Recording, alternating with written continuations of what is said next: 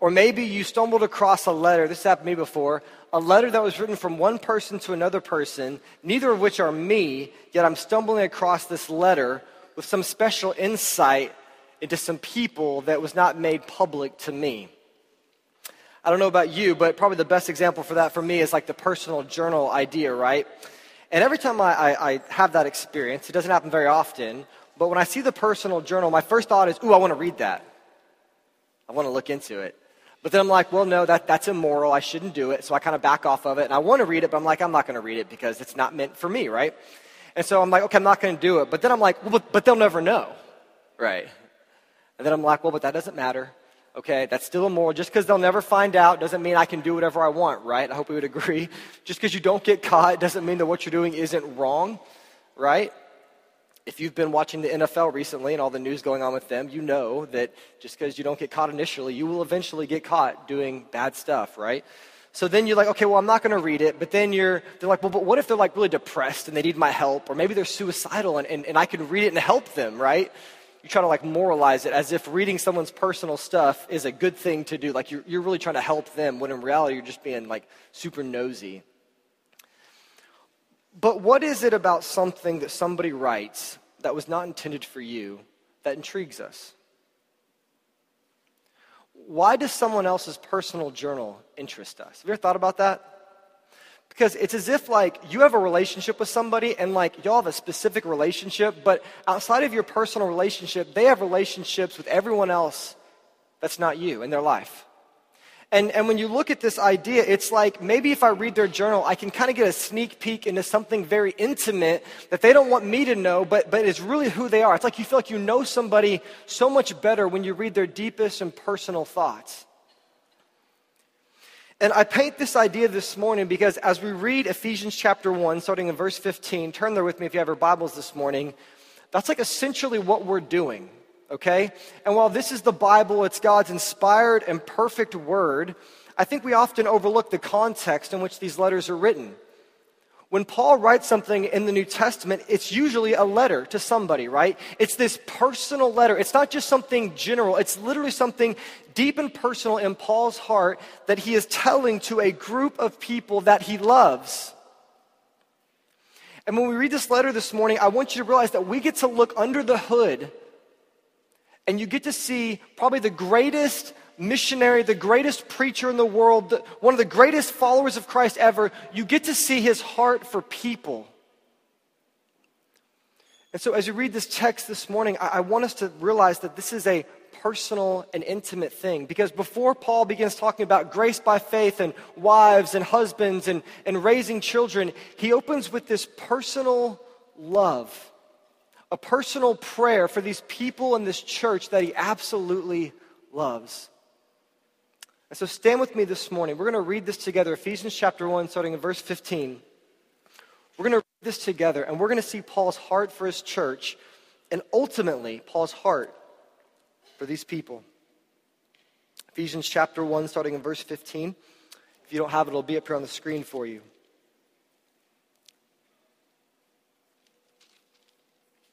Hear the word of the Lord. For this reason, because I have heard of your faith in the Lord Jesus and your love toward all the saints, I do not cease to give thanks for you, remembering you in my prayers. That the God of our Lord Jesus Christ, the Father of glory, may give you the spirit of wisdom and of revelation in the knowledge of him having the eyes of your hearts enlightened, that you may know what is the hope to which he has called you, what are the riches of his glorious inheritance in the saints, and what is the immeasurable greatness of his power toward us who believe, according to the working of his great might, that he worked in Christ when he raised him from the dead and seated him at his right hand in the heavenly places, far above all rule and authority and power and dominion, and above every name that is named, not only in this age, but also in the one to come. And he put all things under his feet and gave him as head over all things to the church, which is his body, the fullness of him who fills all in all. May God bless his word. You may be seated.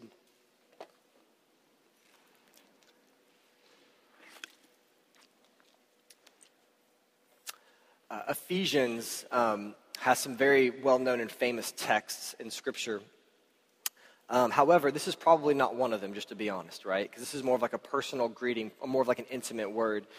And so this week, as I was kind of reading through it, um, I usually use commentaries in order to.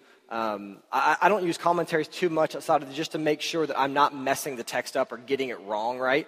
And with this one, I felt honestly this week I felt a little more insecure as I was preparing this message because it's really just kind of Paul sharing his heart, and I didn't want to like kind of force a main idea or a theme that wasn't there.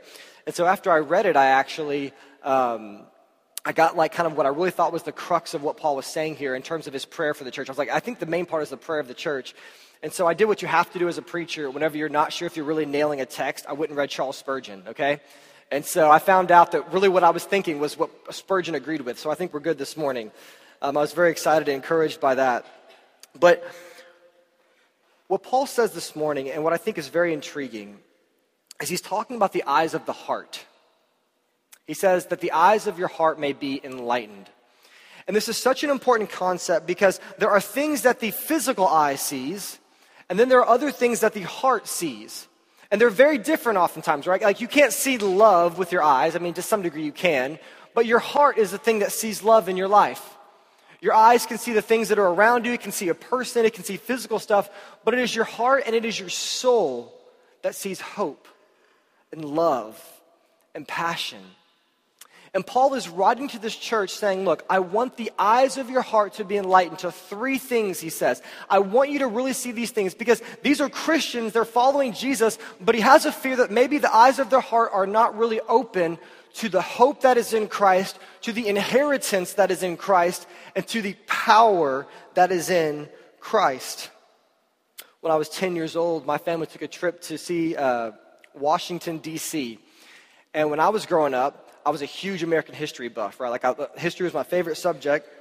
And so we went up to Washington, D.C., and one morning we got up, and it was the day in which we were going to see the White House, okay? And so when you're a, a young kid and you like American history and you're into that kind of stuff, the White House is kind of like the pinnacle of whatever you can possibly see, right? It's like the most important house in the world, you know? I was pretty excited about it. And it's really white, so it's just really cool and it's kind of special. And we got up one morning and I was ready to see it and my head was hurting. It wasn't feeling well. I kind of felt a little sick. And so my aunt gave me two pills. And to this day, I don't know exactly what those two pills were. But needless to say, I didn't see much of the White House, okay?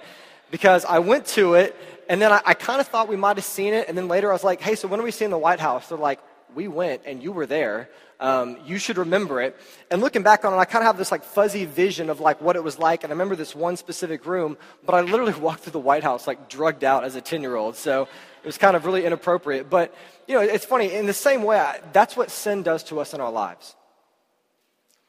Have you ever struggled with a sin and it taints the way you see the world? And we don't realize this because we think, well, if I can see with my physical eyes, then I'm good. But what we don't realize is that the things that we struggle with hinder the things that we can see. And I think what Paul says here is he, he, basically says, hey, look, this is what I'm praying for the church. This is my prayer for you. He says, my prayer for you is that you will see the hope, the inheritance, and the power that is in Jesus. And White Oak, that is my prayer for you this morning, that you will not just be people who follow commands, but that you will live hope-filled lives. That you will live lives, I've heard it said this way I want to live like I know what I'm leaving. I want to live like I know where I'm going. And lastly, I want you to live powerful. I want you to live in empowered by the Holy Spirit. And we say this and we act like we know what that means, but in reality, our lives often don't demonstrate that we should be optimistic, hopeful people who know we've got a beautiful inheritance coming our way and living every day as a powerful, spirit filled person in the name of Jesus Christ. So Paul opens with saying, For this reason, because I have heard of your faith in the Lord Jesus and your love toward all the saints, I do not cease to give thanks for you. He says, Okay, church in Ephesus, you love God, you love people, and I'm thankful for you. So my word to you this morning is White Oak, you love God well, you love people, and I'm literally thankful for you. As your pastor, allow me to step down from the pastoral pulpit for a minute and say, personally, I love you and I'm thankful for you. And I know that it's hard to follow Jesus a lot of times. I know it's hard, and I know it's a lot of dying to self. But I, as your pastor, am very thankful for you. I was thankful this weekend when I walked in, and there's like 300 people in this sanctuary for a concert. All the hard work that went into that. I'm thankful for you. I'm thankful for the money that we've raised. I'm thankful for the guys that tore up the carpet that was mildewed in this place, who risked probably getting sick to serve their church. I'm thankful for those of you who give money to make the ministry of this church possible. I'm thankful for you who pray for this church behind closed doors when nobody knows what you're doing. And I'm thankful for all the people in this church who work so hard to maintain the unity of this place. We have so much unity in this church. We have so much love. And it's because you all love one another. So I'm thankful for you. And then Paul says, remembering you in my prayers, that the God of our Lord Jesus Christ, the Father of glory, may give you the spirit of wisdom and revelation in the knowledge of him, having the eyes of your hearts enlightened. So Paul begins to preface. He says, Okay, this is what I want. I want you to see these things right here. And the first thing he says, that you may know the hope to which he has called you. What is hope? Hope is the awakening of an optimism that our sin destroyed. You see, there used to be a world in which there was no fear. There used to be a world in which there was no fear of death. There used to be a world where there, wasn't like a thought of when I wake up today, is it going to be a good day or a bad day? But then sin entered the world. Adam and Eve walked away from God, and we have been born into Adam, into this sinful world. We talked about this last week. But for those of us who come in Christ, we find that we are no longer in a world without hope. You see, I used to live with no hope. I used to have like no purpose in my life, no meaning. I, I, lived and I tried to act like I wouldn't die one day, but I knew I would. And so I just ignored all the tough questions of life. And then I was probably in high school when I began saying, Why am I here? And I'm like, I can't ignore the big questions of life. Why am I here? I began to seek out and I found Jesus and I found hope. And my question to you this morning is Do you live a life filled with hope? with the hope of the gospel. That because Christ died for us, that we can be made new, that we can overcome the sins that we struggle with. Do we live lives of hope or do we live lives of being depressed and sad? And are we always negative? And are we, do we complain a lot? And, and do we always look at the bad things? Are the eyes of your heart this morning open to the hope that is in Christ? I'll be honest with you, a few months uh, back, after we got this building open, um, I got kind of burned out, to be honest with you, being a pastor. It was a lot of work, and I was kind of doing a lot of things that I'd never done before. Um, I was having a lot of fun. I was enjoying it. I was, you know, walking with the Lord, but um, I got kind of tired. And I began to realize in my own personal life that really kind of what I'd been losing was, was my hope. Because I was so excited, and I thought we can turn this church around in three months. Is all it's going to take. You know, it's like this is 60 years in the making, right? And we're going to turn this ship in three months, right? And and I re- began to realize that I kind of started losing hope. Not that things weren't going well, but like my expectations weren't being met. And I cannot explain it outside of the fact that maybe around the middle of summer, God just said, I'm going to give you hope. And all of a sudden, I, I, had this optimism, I had this excitement, I had this drive, I had this desire to take this city for Jesus. And it just kind of came out of nowhere. And I began to realize that we started seeing more fruit and more baptisms when I started actually believing that it was going to happen. And I began to realize that as a Christian, there's no excuse for not living a hope filled life, for not being optimistic, for not being happy, for not knowing that what God is going to do is just around the corner and it's going to be awesome. But the eyes of my heart were not open to the hope that was in Jesus. Turn with me to Romans chapter 8. We're going to read a couple passages in Romans 8 in parallel with, Rome, with Ephesians 1 this morning. Um, and I do this so you can see that Paul is not just writing a random introduction to a letter. Like, this is really Paul's theology. Romans chapter 8, starting in verse 15. I mean, starting in verse 18. I'm going to read it for us 18 through 25. Paul says, For I consider that the sufferings of this present time are not worth comparing with the glory that is to be revealed to us. For the creation waits with eager longing for the revealing of the sons of God. Look at this family thing, theme, it's so beautiful. For the creation was subjected to futility, not willingly, but because of him who subjected it in hope that the creation itself will be set free from its bondage to corruption and obtain the freedom of the glory of the children of God. For we know that the whole creation has been groaning together in the pains of childbirth until now. And not only the creation, but we ourselves, who have the first fruits of the Spirit, grown inwardly as we wait eagerly for adoption as sons, the redemption of our bodies. For in this hope we were saved. Now, hope that is seen is not hope, for who hopes for what he sees? But if we hope for what we do not see, we wait for it with patience.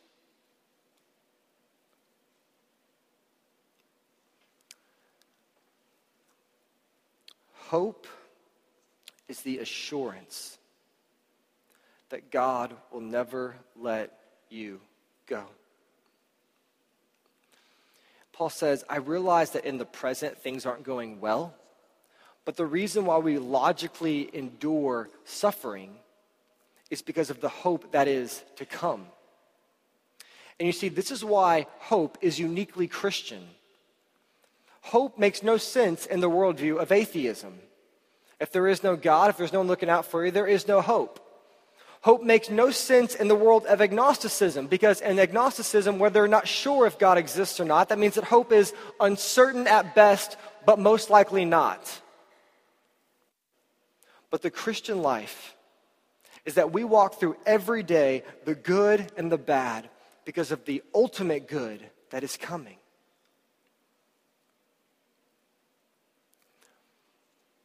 Because in Christ, your death is a thing of the past. Because Christ already died that death. He took your death, and you get his eternal life and joy and victory over sin. And White Oak, hope is important because, like, being this family thing is really tough. Being a part of any family is tough because people are selfish and sinful and they'll, they'll gossip about us and they won't love us the way we feel like we should be loved and we won't love them the way they should be loved. And if we don't have hope, we can't do this family thing because we're going to let each other down. And following Jesus is tough because you can't act on every impulse. It's tough. But why do we suffer in the present, Paul says? Because of the hope that is to come because of the glory of Jesus that is coming. They didn't think he would come the first time, and he did. They don't think he's coming back, but he is. And so we open our eyes to hope. And then Paul says that your eyes will be open to the riches of his glorious inheritance in the saints. We open our eyes to inheritance. And I'm going to be honest with you, as I was reading this this week, I got very emotional because we talked last week about how, like, God's beauty is our inheritance. And then I read this and it sounded kind of different, and I began studying it. And, and what Paul is saying here is that literally we are God's inheritance. Like, we are the gift that God gets. How beautiful is that? That God created us that we would be his gift. Like God loves us and desires us and wants us. And we, as the saints who are part of the family, we are his inheritance. He created us, he loved us. And when we glorify him, we become the inheritance that he is invested in. God is looking forward to being with us for eternity. God is looking forward to us worshiping him. We are literally his inheritance. God is looking forward to me and you. How amazing is that? God looks forward to loving us and to us loving Him back. Like from the moment that you were born, God was waiting for that moment when you would turn. He was waiting with anticipation when you would turn from the world and turn to Christ, that you would then be His inheritance, that He would receive in that moment for eternity.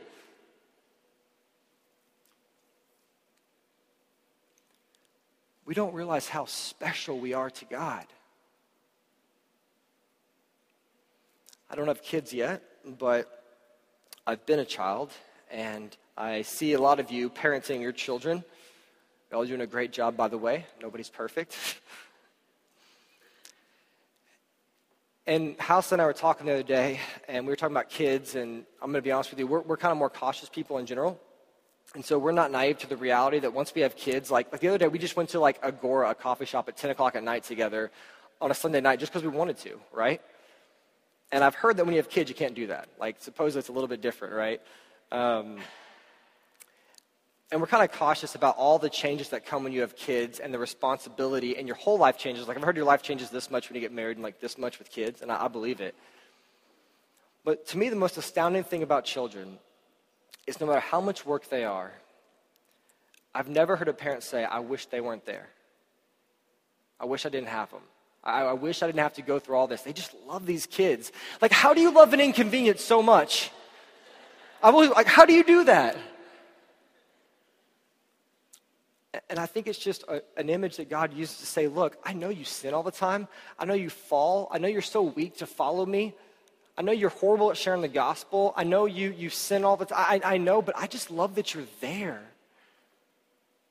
Like, it's like God's almost looking forward to you waking up in the morning so he can walk with you.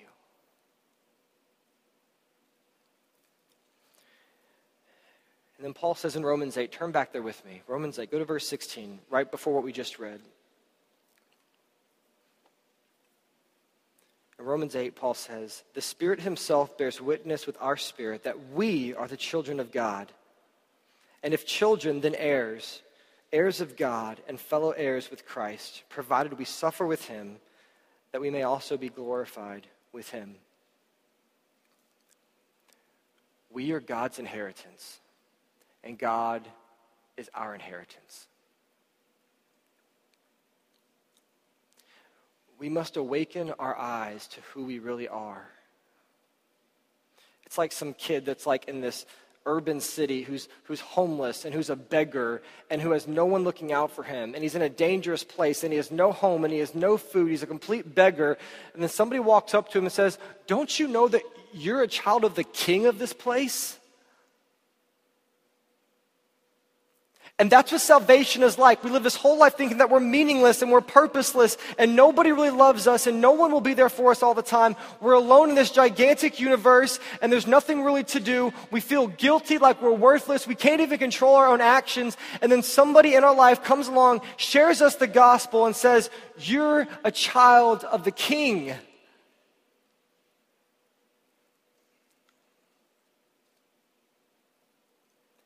If you don't know it this morning, you are ultimately valuable to God.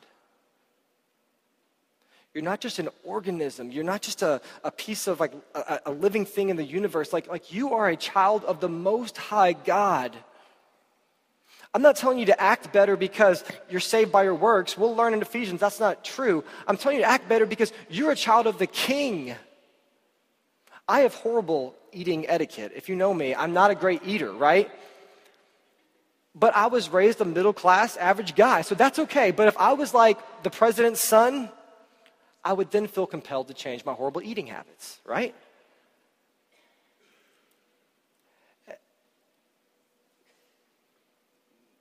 Our hearts don't realize who we are. Children of the king don't have to be addicted to lust. We don't have to, to beg for pleasure from empty, broken vessels. We don't have to go to those former sins anymore because we've got a, a feast waiting back for us at the castle in which we live. And Paul says that if you are literally the children of God, then you're the heir. And he says that specifically as if like you might realize you're a child, but then not really realize you're an heir. You're a child, yes, but that means you're an heir. That means every good thing that God has, we get.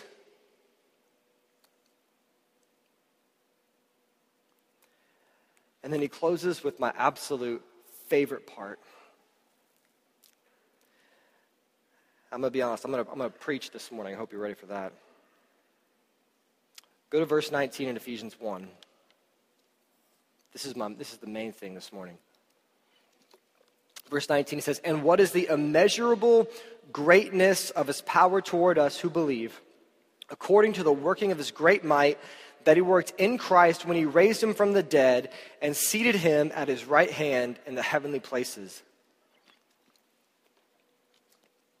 We talked last week about how we are in Christ, meaning that if we have faith in him, that, that literally we get everything he has, he did everything for us, we're in him, therefore we get everything he has.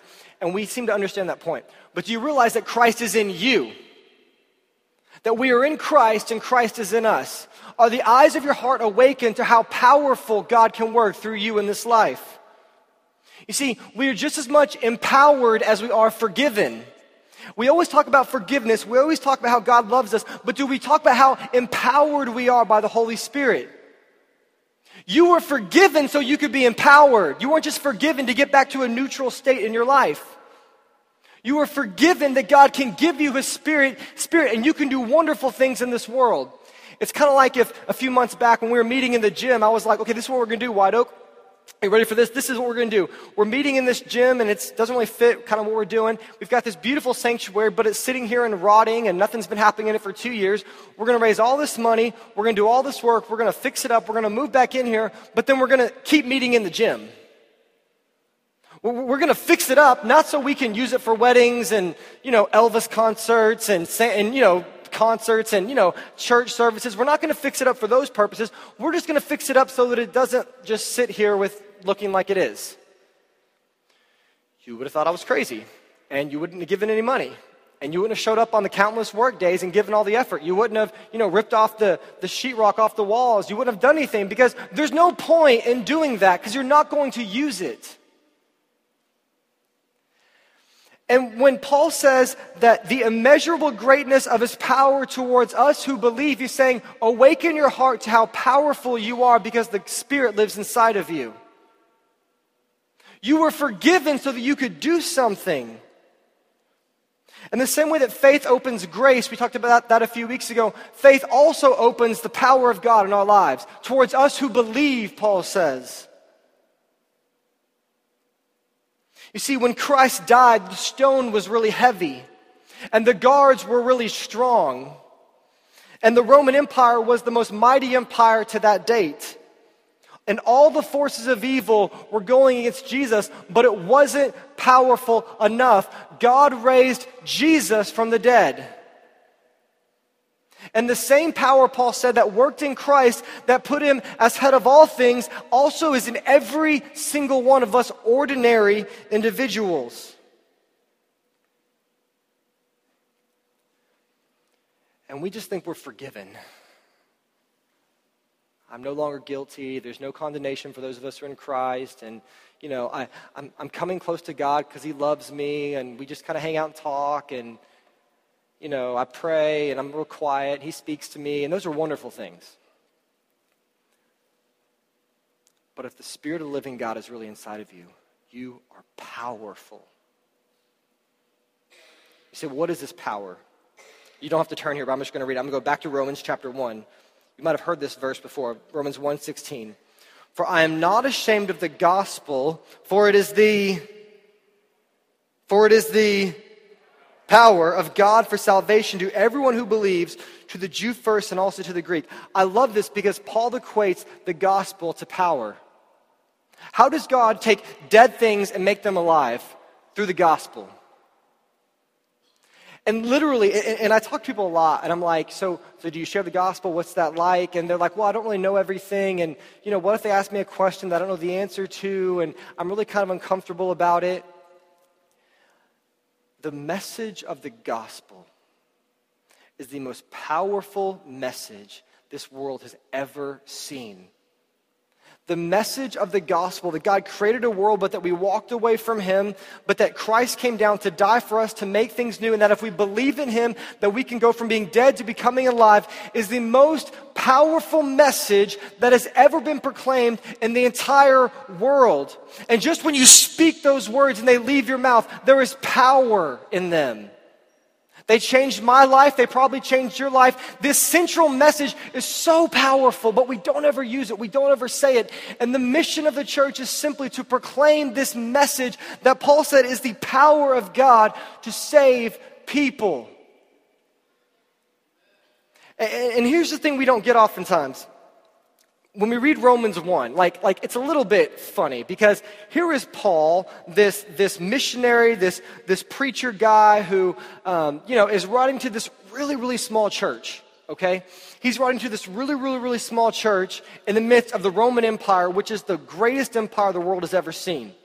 Okay? So he writes this letter and he says, For it is the power of the gospel that saves people. And if the Romans had read that, like intercepted this letter, and they're like, For it is the power of the gospel. You know, like the church was nothing. There's like maybe a few thousand people in the entire world, and you have the largest empire the world has ever seen in the Roman Empire that was just literally taking over the world one by one. And Paul's writing to them, it's the power of the gospel to save in the name of Jesus. And they're like, whatever. But where's the Roman Empire today?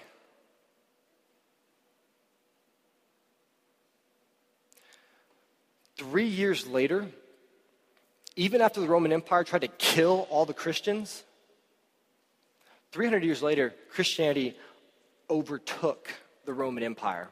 This message of the gospel went forth, and people believed, and God opened hearts, and He opened their hearts to the power, the hope, and the inheritance. And before you know it, the Roman Empire was no more, and Christianity today has over 2 billion adherents. Do we realize that this message that we carry is powerful? Are the eyes of our hearts awakened to the power that comes when we tell people that Christ loved you and died for you and he can make your dead self alive again? And Paul was writing to this church in Ephesus, and they were nothing. They were this small little subsect of a few believers. I mean, they had no idea what the world would be like today. And I love this country. I really do. But uh, is it going to be around in 2,000 years from now? History would probably say no. But unless Christ returns, the gospel will still be changing lives. White Oak, I want us to awaken our hearts today to the hope that is in Christ, to the beautiful inheritance that we have coming. And it's my job as your pastor to let you know that you are powerful in Jesus. And maybe someone's in this room this, this morning and you're like, I don't really like know what this is about. Let me just close by sharing the gospel. Can I do that? The gospel is this that Romans 3.23 says that all of us have sinned and fallen short of the glory of God. That, that we're at odds with God because he's perfect and because we are imperfect. And that if we were to die today, our sin would separate us from God. But because God came down in the man of Jesus to, to die on the cross for us, that he came to die your death so that that death that is coming in your life, you will not have to die. And that if you believe in Jesus, you can have salvation and the power of God. You can be adopted into this family of God that is restoring the world in the name of Jesus. And you can be a part of something that will never fade away, like every empire there's ever been. Open the eyes of your heart this morning, White Oak. See the power of God. Let's pray.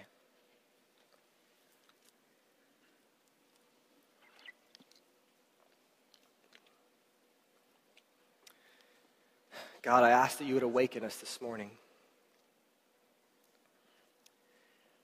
God, I confess that the Christian life sometimes can seem so monotonous, so repetitive. And God, there's such a temptation to just get lulled away to sleep. But God, I ask that you would awaken us this morning. And God, we know that we need your spirit to do this in our lives, God, that, that we don't have the power in ourselves, God. But I pray that, that Paul said in Romans 8 and Ephesians 1, God, that we would awaken to who we really are, God. I pray that every person today would, would realize just how special they are and how mighty of a calling is on their lives, God. I pray if someone is just wandering through this life, just living day to day, that they would realize that they were created for so much more. God, I pray that you would give this church the ability to speak the gospel and to proclaim it in this community and in this world. God, our traditions, they won't last. Music style will not last. Our personalities and energy won't last, God. But your gospel message will be here by God's power a hundred years from now in this church when every one of us are long gone. God, awaken our hearts to what is important this morning. Give us hope. Show us the inheritance. And empower us with the message of the gospel in this world. I ask all these things in the powerful name of Jesus. Amen. Uh, we're going to sing a song as we close. Um, if you need to come to the altar and pray, it's open for you. Uh, if you need to learn more about Jesus, or if you need prayer, or you want to join this church, uh, I'll be at the front here to receive you. But stand with us as we sing together to close our time.